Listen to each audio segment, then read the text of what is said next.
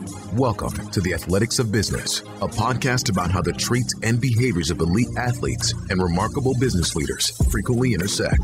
The real stories and hard lessons to help you level up your leadership and performance. Now, your host, Ed Molitor.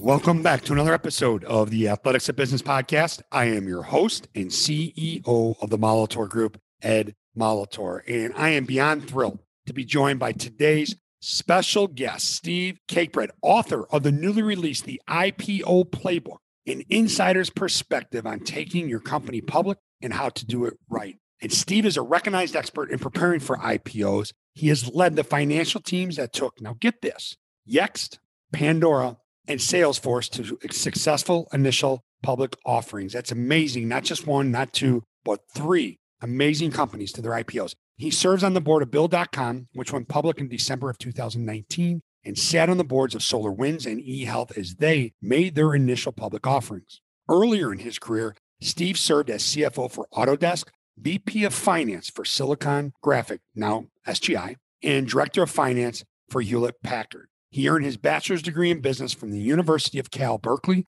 and his MBA with the focus on international finance from the esteemed Indiana University Kelley School of Business. Now, in addition to his amazing book, which I have read, we are going to jump in. We're really going to talk about his story, his journey, and how that fed into his success in the IPO world.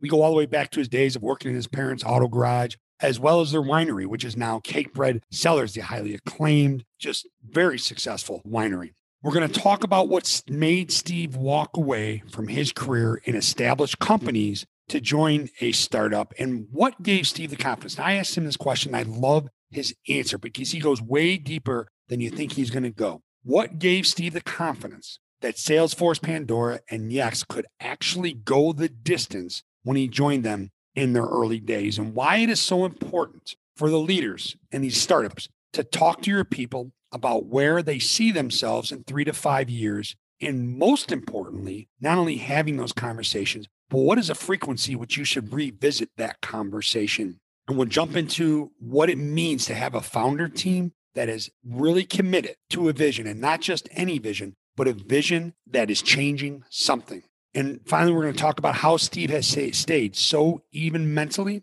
physically, and emotionally over the years in the stress packed startup world. Now, I say finally, but there is so much more. Have a pen and paper handy. If you're not driving, not working out, there's so much content there is so much value. So I'm going to get out of the way and let you enjoy this conversation with Steve Cakebread.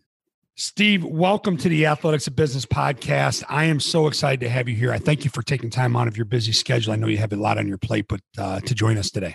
Great. Um, great to see you and uh, excited to be here. Thank well, you. I have filled our listeners in on your your background, your journey, what you're doing now, the incredible book that you are releasing. But I, I want to jump into to a little bit about your journey and how after years of being at established companies, you joined the startup world and what attracted you to that?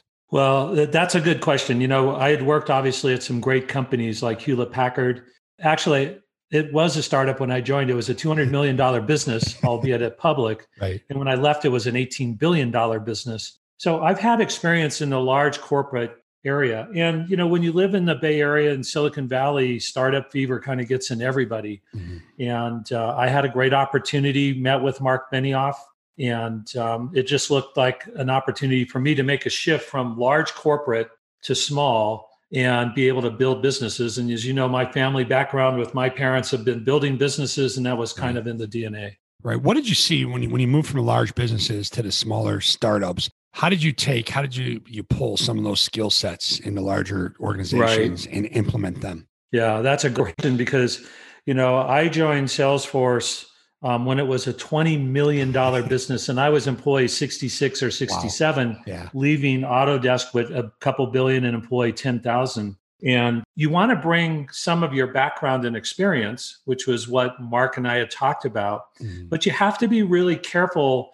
that you bring the flexibility and the realization that you're working in a startup, not in a multi billion dollar company. And in the book, I talk about some of those transitions. But Mark was very clear. You know, he had a vision and he needed people to help him implement that vision, which was great for me because I could execute on what I knew best. Um, but he also tested us, some of the large corporate people he brought in. For example, when you're in a multi-billion dollar company in an executive role, you have an assistant or maybe two assistants and they schedule, et cetera. He said, until we get to $100 million, you get to do your own calendaring and know that we're just a small business. And we were. The good background was my parents had started the winery and it was a small business. So I could make that transition and understand what a small business looked like, but where we were trying to get Salesforce to be a much larger business. And today it's 18, 20 billion dollars uh, from 20 million. So, you know, bringing those skills from a big business, but realizing small businesses can't afford all that overhead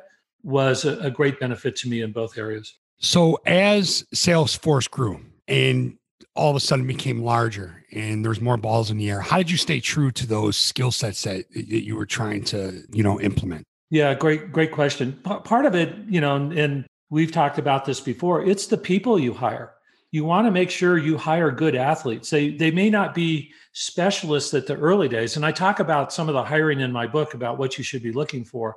But in the early days, you need generalists. You need people that can do a couple different things. But as the company gets bigger, you need specialists. You need people in technical areas that you may not be strong at. I always hired people that complemented my weaknesses because I don't know everything, but I also knew I didn't know everything. So right. I was on the search for folks that could do better than me in the roles that I had them to play.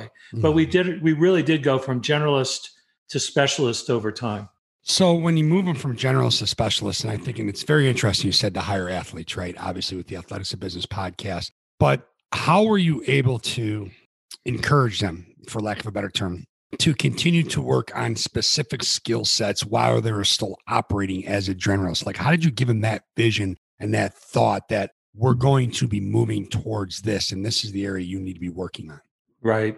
Some of some of them, to be quite honest, don't make that transition. So you have an opportunity, like you know, I'll use football team or basketball team. You can bring in better sports stars and specialists as you lose the people or move them out for those that stayed, it was been very interesting. It was a conversation. Where do you see yourself in five years? We at Salesforce used V2MOM, which is have a vision, have a have values, have methods, and and um, an opportunity and measures to grow. It's kind of like MBO. So your conversation with your employees, where do you see yourself in three to five years? What That's other things do you want to do?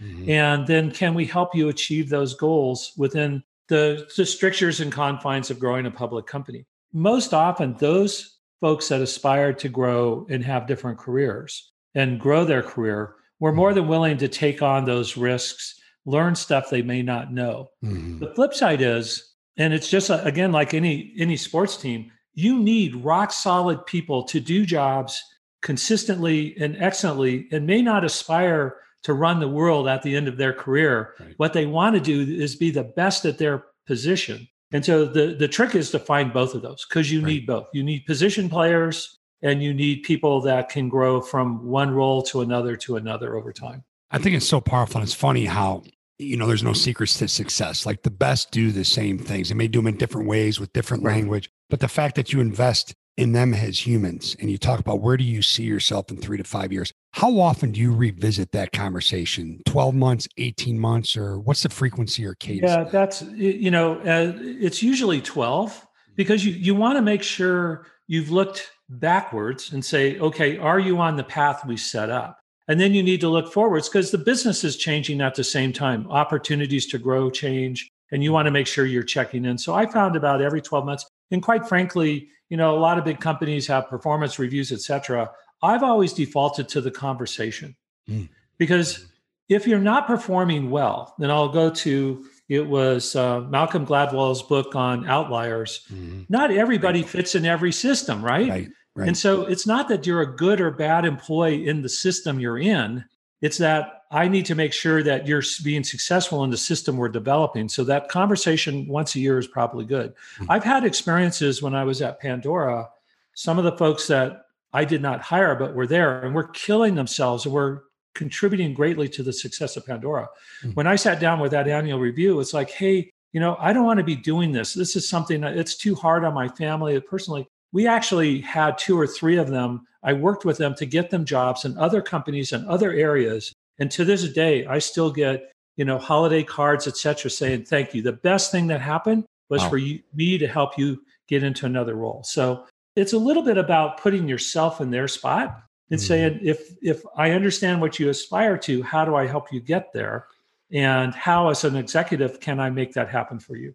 the thing I find fascinating about that in the startup world, we're so driven by metrics. Like there's certain things we have to, I mean, it's just the way it is. It's the reality of the situation, right? How is that balance, that juggle? Because I've got to imagine that there's that dance, if you will. I've got to imagine there's certain leaders that say, Hey, Steve, that's great, but you know what? We've got to nail this. So they either exactly. can or they can't. What's that dance like? Exactly. Yeah, that's part of it. I mean, it is quite frankly, you just have to find people that are willing to work very hard, slay dragons, put their head down and get to it, but always find time for making that step forward. Mm-hmm. It's not this the startups in the IPO book I talk about, it's not a sprint, it's a marathon. And you do have to grab water in a marathon as you go past that table once in a while right. To re energize.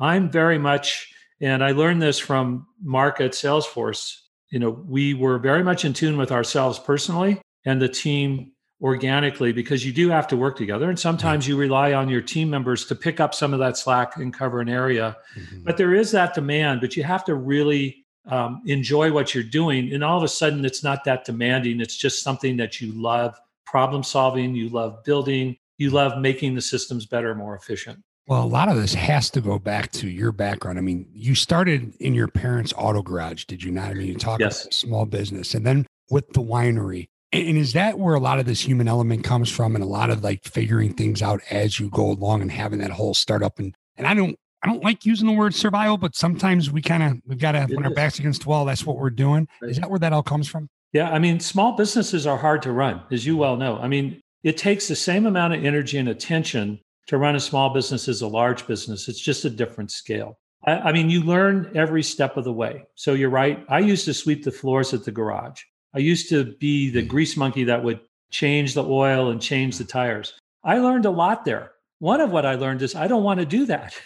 That's not my career path. And you know, your parents were very happy about that too. Oh, yeah, of course they were. It was a family business. And the day I told them I was going to go work at Longs Drugs in the camera department was traumatic um, but you know, we got through we got through that, yeah. and um, then they I went to off to graduate school in Indiana, and they they bought the property up in Napa, mm-hmm. and we're going to start a winery. And the the couple things you learn there is you have to have passion. I mean, mm-hmm. whatever you're doing, if you don't enjoy it, you shouldn't be there and don't do it. My dad grew up on a farm in, in San Joaquin Valley, so he loved farming. He was do, he was doing an almond orchard with his with his dad so he loved the farming aspect of it. And um, at the time, wine, you know, we were winery number five in Napa Valley when they got started. So it was, you know, early days, but they loved the farming. And um, the one thing I will say that we always agreed on is it will make wine.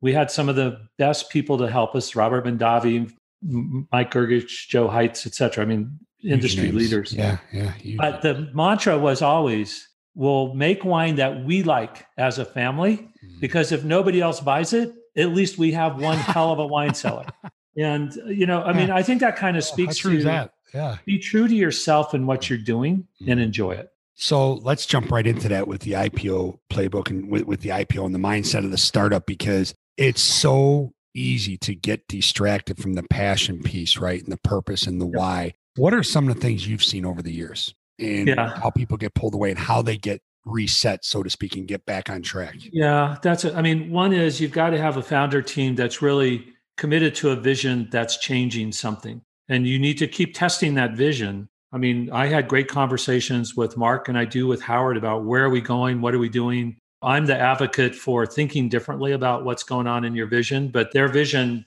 has to be where the, the company follows. You can't question that vision but you can enhance it, you can improve it. And so conversations around that get to be really important and making sure that the team, as best you can as it grows, appreciates and understands the vision you're trying to get to.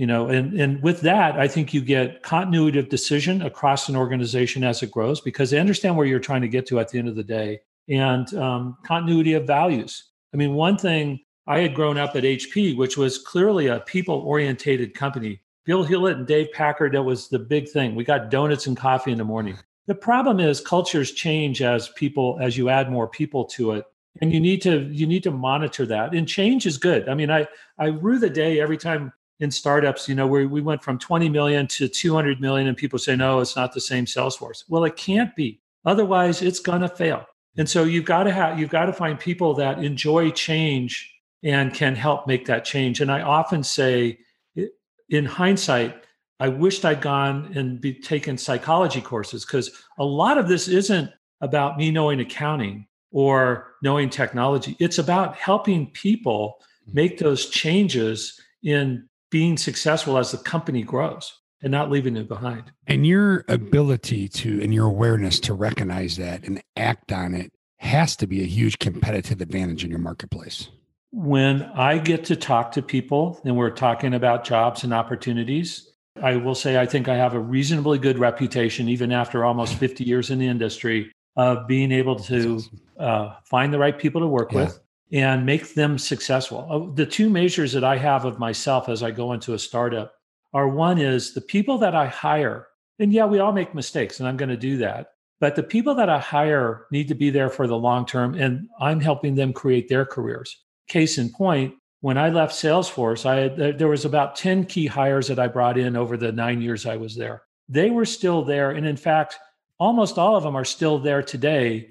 Mm-hmm. from $40 million business to $20 billion business. So hiring the right people to stay through the company gets that experience and knowledge and culture. The other one was you're here to grow a business. Businesses need to, particularly in technology, they need to continue to expand. And if you look at my opportunities, and they were they were opportunities for me between Salesforce, Pandora, and Yext, when I joined, the value of those three companies combined was about $300 million. Wow.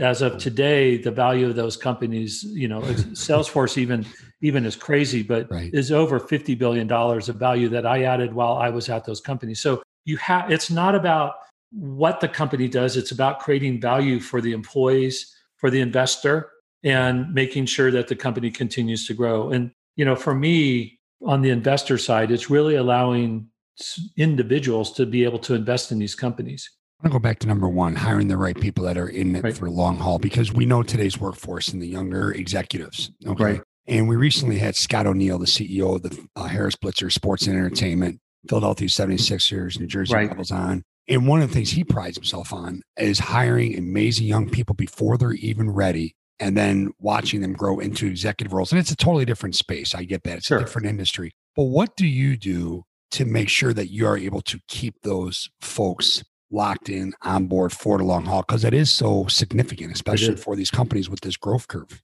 It is. I think a lot of it for me has to do with, as I described before, conversation with them about their long term career. And, and quite frankly, at least I've been fortunate enough to garner a reputation where people want to stay and keep learning from me all the aspects of running a business. Uh, mm-hmm. You know, I hired a, a gentleman at Yext, Darryl Bond, great person, right out of public accounting, never really worked in a corporation. And he's still here with me because every year as a company grows, there's more things that both I learn about the business, but he can learn from me about how to continue managing that business going forward. Mm-hmm. And whether he wants to leave at some point, that'll be fine, but he will have an educational experience between the two of us because we have a good dialogue about how the business needs to run. But the fortunate thing of me having seen some of these plays before gives him more education faster than if he had to do it on his own. So let's flip this for a quick second. And we have someone listening who possibly is on the other end of this, right? Right. How prepared is he to pick your brain, to ask questions, to, you know, absorb the fact that you've been there before, you've done that, you know, learn vicariously through your failures, if you will, as well as your successes. How prepared is he for that? Well, that's a great question, Ed, because one of the things I look for in hiring people is do they ask questions and are they good listeners? And so, working with Darryl, he asks good questions. He's a great listener. When I joined both Mark at Salesforce and Howard Lerman at Yext, part of what my test was is how good do you listen to me? Both Mark and and and Howard at the time I joined them I was 2x older than those guys. And, you know, how many 30 year olds listen to their parents? But the ability, the unique ability of individuals that can listen well, ask questions, It doesn't mean they have to go do what we said or I, I said, but it's take it in. If you mm-hmm. can take it in and then modify it to the environment that you're in, you're going to be really much more successful. And Darryl's been able to do that. You know, I enjoyed working with Mark and Howard. Mm-hmm. And I've the, the, the flip side is you have to be a good listener because they're giving you information you need to learn from and act on as well. And that's the fun part of why I enjoyed doing what I'm doing. Yeah. You know, we mentioned we mentioned Salesforce, we've mentioned Pandora. Now you're at Yext. What did you see in these companies? And you talked about where they're at when you joined them and versus where they're at now. What did you see in these companies that indicated to you that they were going to be wildly successful? I guess it's always the saying better lucky than good. But uh, the couple things that I looked at one is the visions. You, you, you, know, I was fortunate enough and interestingly enough to work with, you know, like I said, Bill and Dave at Hewlett Packard, you know, Jim Clark at Silicon Graphics, and then Carol Bartz at Autodesk. Autodesk was, you know, there's nothing interesting and, and exciting about engineering software. Let's be honest. I mean, it's drafting and all that stuff. Mm-hmm. But Carol had an ability to create a vision of where the company should be in five to 10 years. And it changed the game. It, it, you know, it reduced the cost of the software. It added value to the customer. So when I talk to Mark Benioff or I talk to Tim Westergren at Pandora or Howard, it's one is what's your vision? What's the game changer here? And how are we going to do that? And, you know, both of those attracted me. Cloud computing, what at the time when I was talking to Mark, it was called utility computing because we had no other way to describe it. And Pandora was streaming content and music in particular, which was at the early days of that as well. What year would that have been about? Uh, it was 2010. Okay. No, sorry, 2011, 2012 you know there were there were other alternatives but tim had brought a unique discovery tool to where you could listen to music and he could tell you if you're listening through pandora what other music you would like. Because right. if you remember itunes had a massive library. Mm-hmm. to find music you enjoyed you, was difficult. You had to go find it. You had to go find it. Tim had algorithms which were very astute at the time to help you discover music in the pandora library. And then howard it's just been about changing how people search. Mm-hmm. I think, you know, we were all enamored with Google search in the early days, but quite frankly, it never answers the question I really want answered. It just mm-hmm. sends me off to ads. And so we're in the process of changing that game as well. So a lot of it about the vision, a lot of it about how the game is changing. Mm-hmm. And quite frankly, the other part is a lot about personality. I'm not an aggressive individual in terms of behavior. And so one of the things we always I always look for was, you know, you're not screaming and yelling doesn't get you anywhere. Mm-hmm. In fact, it's probably two steps back. And all three of the gentlemen I've worked with are focused on making success, not making themselves important. It's amazing. Like those were the indicators at the early stages of the companies. Now, vision is so powerful, right? When you can have the ability to create this compelling vision, it's so powerful. Right. Sometimes it evolves, sometimes it changes. And the people that are the best at allowing their vision to evolve what do they do? How, how do they go about doing that? Well, I, I, think there's a couple things that I've observed in all of the, the gentlemen I've worked for, and even before that at Autodesk and others. They're again very good listeners.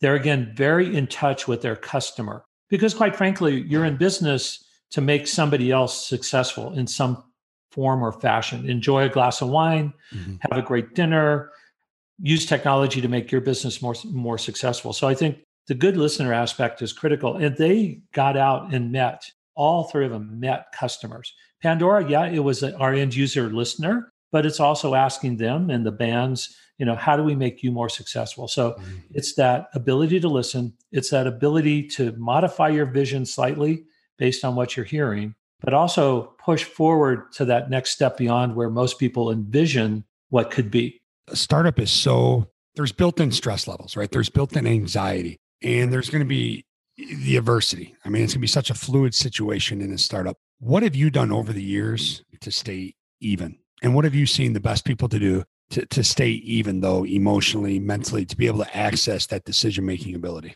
Right. Well, I, I used to have my moments at work, particularly at Hewlett Packard. I mean, I, I, was a young, aspiring executive, you know, right. manager trying to demonstrate my abilities. A, a couple things I learned is, you know, if the captain of the ship starts to panic, mm. everybody else is off the boat. Yep.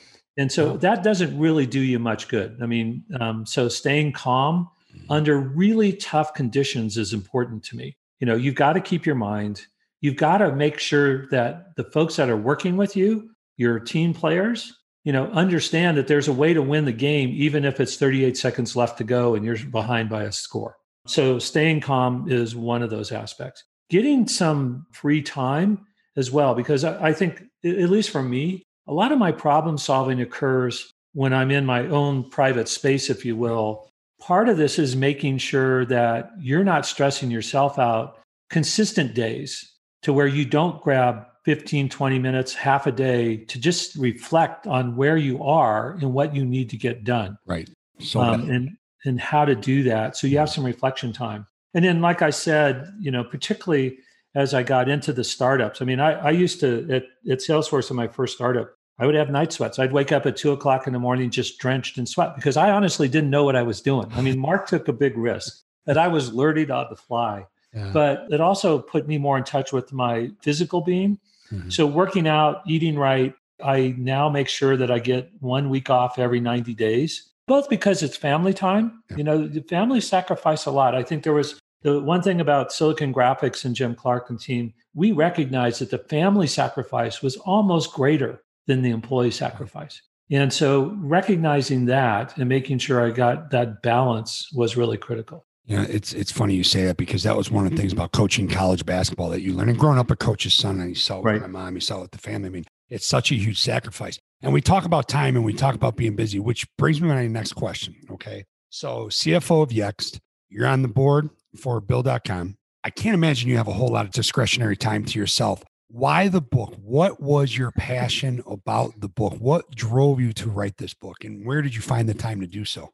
Yeah. Well, first off, I had a great group of people help me get through this. I'm not a great writer, so Mike Malone helped do the the the heavy lifting, if you will. But mm-hmm writing does take you to a different space and you need to kind of get in your own space and do that. It's so it helped me form the ideas and the processes about what to look for employees, what companies to look for, what's mm-hmm. the processes that people don't will never see. And because most people only take one company public, it's a one and done and you do something else. So I've had a unique experience where I've participated in a lot. Bill.com I obviously wasn't doing all the heavy lifting, but I did get a chance to work with the CEO and CFO about what some of the processes were. You know, it was a chance to take all of that knowledge, put it down in a book, and be able to share that with people in areas that they t- don't typically think about when you're going through an IPO. So I wanted to make sure some of those corner areas and things that you should think ahead of were known and available to people. What are a couple uh, of things that, that folks don't think about? Yeah, that's a good question. Well, you know, if you're the CEO and CFO, there's all this push to get bankers. And I describe in the book the approach that I take to looking for bankers and how I select them and how we need to do research people and making sure you're getting people that understand your business vision and story and not just focus on a spreadsheet. You need to have a longer term game plan here, just not what an Excel spreadsheet tells you an answer. So that's one area I focus on a lot in the book. Uh, obviously, we've talked about hiring. That's a critical part of running a business as you add people. The other one is just, quite frankly, being respectful of your own employees. I'm a big person and it's debatable sometimes, but I want to put in information systems early. It tends that it's cheaper, but mm-hmm. I never grew up. You know, most startups will, particularly in the tech area, will hire a bunch of people in finance or sales operations to move data around on spreadsheets. And there, even I didn't ever envision I was going to be, a, my career was to take data off of one Excel spreadsheet on screen A and move it to screen B. The way that goes away is putting in today's cloud based systems so the people you can hire actually can learn the business and help the business grow rather than just move data around and not provide anything valuable. And so it's those kind of things that you spend your time on. Yeah. Yeah. Yeah. And it, you know, it's funny because it seems so logical, yet it just really wasn't the way things were done. Right. Exactly right. Well, and to be fair, systems were expensive. They've rarely worked. I think with the cloud, the cloud is a game changer and allows everybody. Even the winery is on some of the cloud solutions because it's just mm-hmm. more efficient and effective and helps everybody. Because one of the things you didn't have in old style information, whether it's spreadsheets or systems, was a sharing of the data. And I don't think anybody would disagree that the more informed employees are about what's going on in the broader aspects of the business, the better decisions they're going to make about their desk. Mm-hmm. And so information and sharing that information, and I describe this in my book, there's a transition where smaller startups have employees that think they keep their job because they know everything about their job, when in fact, they need to share that information to make them successful and the company successful. So it's a different paradigm. I think that really fits into being one of the three things that we know the workforce wants today, right? And that's to know that A, they're valued, but the second one, that the work they do is important and that mm-hmm. it, it, holds a, high level of, of credibility and significance. And they have a, they have an ownership stake in the success of the organization. That's exactly right. And it also helps them see their career path because you see more vectors, right? And mm-hmm. obviously and say, well, I was doing this, but I really want to try that. And so I think that the sharing of information within a business is really, really critical for its long-term success. And who knows when what's going to resonate with you because right. you do so many different things. Which leads me to my next question. You beat me to the punch when you said most people only do one startup, right? They only right. launch one startup. You multiple. What do you credit your success with that to? And I'm not asking you're a very humble person. I'm asking sure. you to brag on yourself. I'm asking really what are those those characteristics, those traits, those skills that gave you the power to do that? Sure. In reflection, one of it is I, in the finance function or world, am a higher risk taker than most other accountants and finance people are. And I attribute that to the fact that somehow, in some part of all the careers I've had, I gained a self confidence that said, no matter what I do, I can always do fall back on a, on other skills. I'll give you an example. When I joined Silicon Graphics, I joined as a vice president. First time I was ever vice president, you know, big title for right. a kid coming out. Sure, absolutely huge. The thing is that they also had a quarterly meeting and the, then they would talk and introduce the new vice presidents of which I got introduced. And there were 65 of us. But at that same quarterly meeting, we thanked the vice presidents that we were letting go. So you started to learn that one is you're replaceable. Replaceable. And if, if that's the case, you better have some skill sets to fall back on or have enough confidence that you can get a job. And I'd always, I just built that confidence over time saying, look, if it doesn't work, it's not like I'm out of work. I'm a hardworking individual with right. good high standards. I'll go find a job someplace else. Mm-hmm. And so the risk profile, because I wasn't the first choice for Salesforce, I was not the first choice for Pandora, mm-hmm. and I was not the first wow. choice at Yext. But wow. nobody else wanted to take those risks. And so it was a combination of having some personal self confidence and the ability to at least find great people with great visions that I could contribute in the near term and still learn in the long term. Did that bother you that you weren't the first choice? And did it give you a little bit of an edge? you know what? It didn't really matter. I mean, uh, it was one of those things where, yeah, I mean, the, the stories are legendary at Autodesk when I, they were looking for a CFO and the recruiter calls, or I called the recruiter actually and said, I want to throw my name in the hat. She said, Oh, no, you'll never fit. Carol looking for somebody with experience. And as it turned out, I drove past the headquarters on a weekend and left an envelope with a guard that said, Please give this Carol Bartz on Monday by Monday at noon, I got a call because I was exactly what she was looking for. Right, right. And I learned from them so much. And so I think some of it too is, you know, it's the old adage you take the best away from everybody that you meet mm-hmm. and you learn their shortcomings and don't bring those along with you. And I've been able Man, to do that, that. Powerful. Yeah. And, and it's just That's been, yeah, it is very powerful, but it's been humorous because every time it's Salesforce too, the recruiters, they were always like 10th on the list. They'd gone mm-hmm. through it. Mark was, I won't say desperate, but you know, I, I, got hired by Benioff. I didn't get hired by the recruiting firm at all. Yeah, yeah so, that's the it works. You know, you got to, the, the flip side, I guess, is you got to create your own circumstances right. and situations. And, and if it doesn't work, fine, didn't work. That's a perfect segue into my next question. Let's, let's jump into the book a little bit more specifically. Who should be reading this book? I mean, it's a, it's a fabulous book, and I do appreciate the, the, the, the copy that I received before it was released. Who should be reading this book?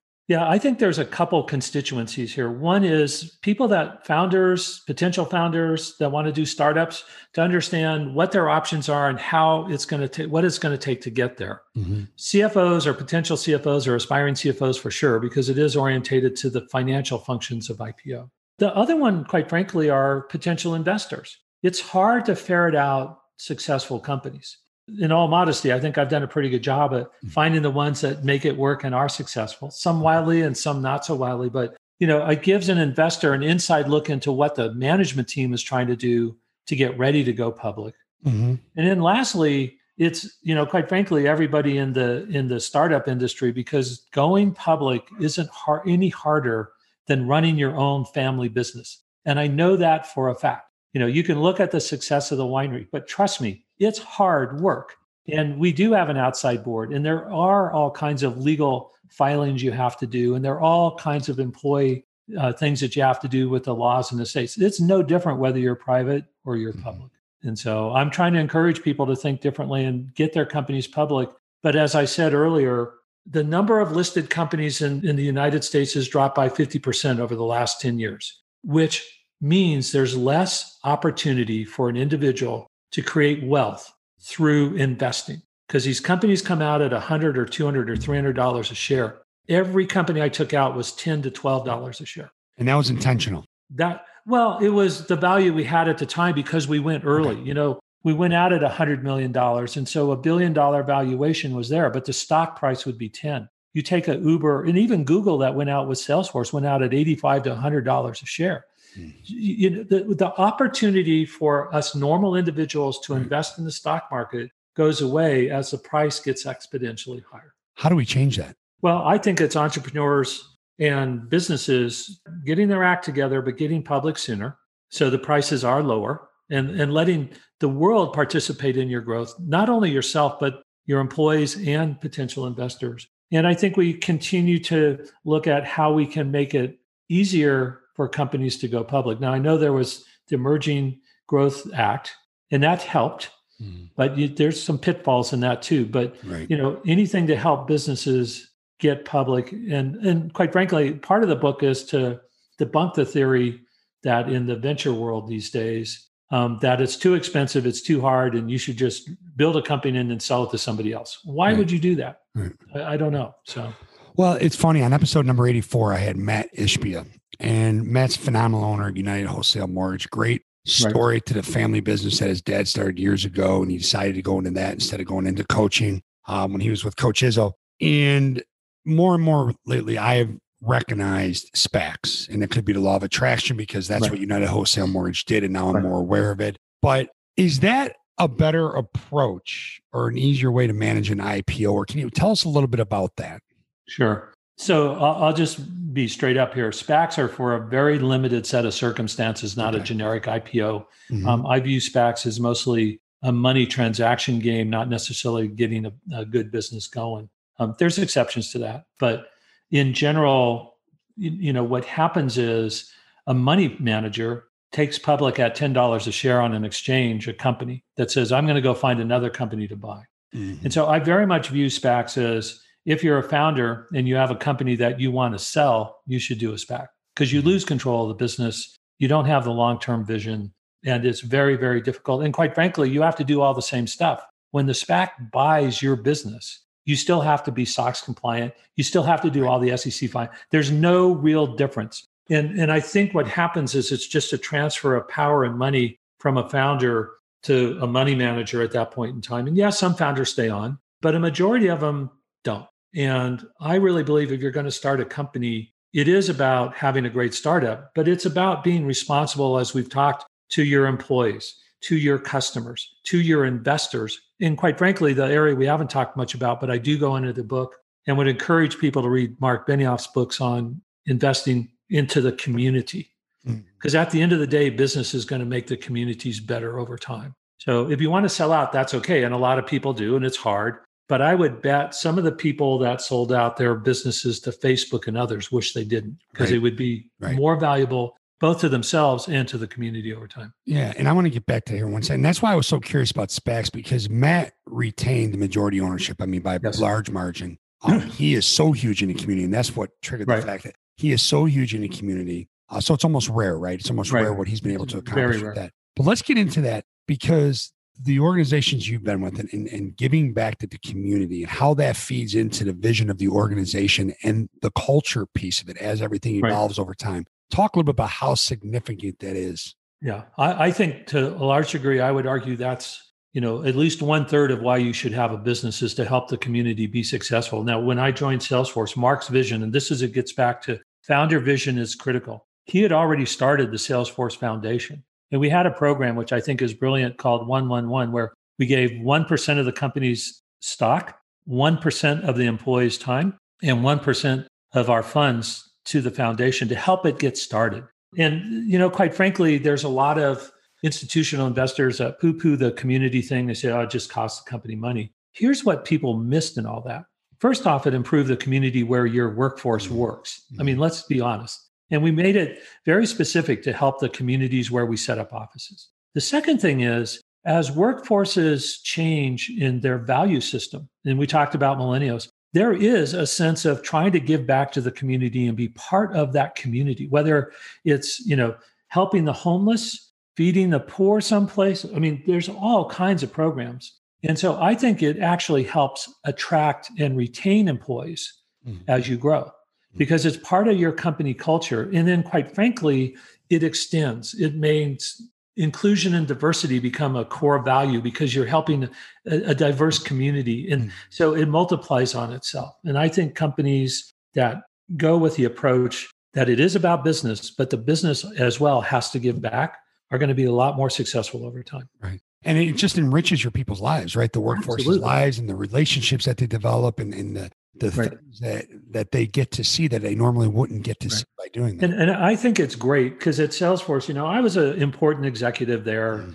You know, people would shudder when they come in my office because you don't want to talk to the CFO. Right. But they always found it humorous when I was picking up trash on Ocean Beach in San Francisco and or or I was helping one of the we were we were working in a, a, old people's homeless shelter trying to help them get on the internet find jobs and go around so you know it puts it puts you as an executive and it really becomes executives got to buy into this mm-hmm. into a more human position right. with your workforce and i think the more you can do that the more better dialogue you have about their careers the more enjoyable the workplace is mm-hmm and uh, and, and, it, and it just shattered the image that I was some stodgy old CFO sitting in a room and I was only going to say no to everything because we never did that. Yeah. And so it helps as an executive anyway, helps the workforce understand you're a real person too and care. Yeah. Yeah. That is that's phenomenal. And as we wind down here, I have one question because as, as we record this podcast, we're ready for the release of your book. And we're going through a really challenging time. And we're going through something, it's it's unlike anything we've seen in our lifetime. And you've seen a lot of emotional highs and lows in your business, right? And in your personal right. life. And I sort of alluded to this question earlier related to another subject. How have you been able to do it on a personal level? Right. Because, you know, I when I was coaching college basketball, I always say, you know, how you do do things on the court is how you're going to do things off the court. Right. So how have you been able to do that? Connect your personal world to your business world, whatever that may be, whether it's vulnerability, whether it's just peace of mind, right. however you've done it. Well, I, I, think, you know, particularly as I got into Yext and there's a younger generation and, you know, quite frankly, I'm most of their those employees' grandfathers at this point in time in terms of age. But there's a couple things. One is family for me is really important. My wife helped me get through all these. And as we described before, the family sacrifices are huge and you need to recognize and and reward isn't quite the word, but respond, I guess, yeah. to those sacrifices and be conscious of it.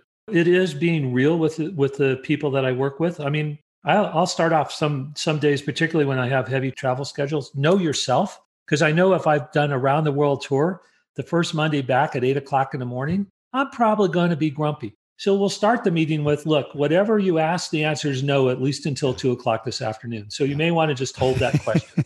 so, you know, being really honest with yourself and true about that and communicating that to the people surrounding you, whether it's your family, the people that you work with, mm-hmm. the potential customers. After this, I'm going to be doing a wine tasting for Yext uh, special customers in about an hour. Perfect. So, you yeah. know, it's just being honest with yourself yeah. and then communicating that. Um, but like I said, I'm not, I only work with nice people. Yeah. There's no reason to get into an argument because it's not going to move the ball forward here. Right. Right. Well, I mean, that's all. That's all really good. It's really funny how over time we we learn the value of being honest with ourselves and knowing when we get in in a two a.m. flight that we're we're going to be a little on the grumpy side the next day. Yep. What advice would you give on that note? Because I know for myself personally, when I was young and I was coaching, it was I don't want to say play hard, but work hard, play hard. But it was like put your head down, just get things done. And yep. you didn't really realize how you're impacting people in just the simple conversations. So if you were to give your younger self when you got that first VP position, right? And they gave you the shot across the bow at the first right. meeting, you said goodbye to the VPs there, letting go. What would be that advice you gave to yourself? You know, for me, it's be thoughtful about your comments about other people because oftentimes I live in, I, you're living in a contextual world and you think everybody else is with you when in fact they're not. So I think, you know, be respectful for sure. But for me, it's really make sure the stuff that comes out of my mouth is somewhat appropriate for the context situation. I mean, we learn it as executives. You know, jokes are not necessarily funny to everybody.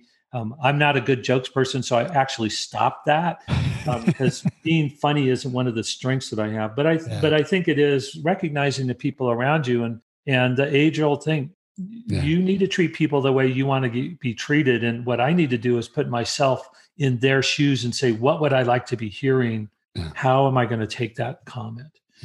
And go from there. Well, thank you, Steve. I cannot thank you enough for this time. I mean, this has been an absolute blast. I can't believe that our hour is already up and time has flown by. So much value here. The link to the book will be in the show notes. You can, Great. you know, Thank everywhere you. you. can get it, all the information. Uh, I appreciate you. I appreciate your time and everything that you shared with us. And the name of the book is The IPO Playbook, an insider's perspective on taking your company public and how to do it right. And that's the big part right there, isn't it? How to do it right. How to do it right. Absolutely. Ed, thank you so much. I really enjoyed the conversation. Look forward to doing this again sometime. Absolutely. I would love to. Thank you for listening to the Athletics of Business. Be sure to give us a rating and review so we know how we're doing. For more information about the show, visit theathleticsofbusiness.com. Now, get out there, think, act, and execute at the highest level to unleash your greatness.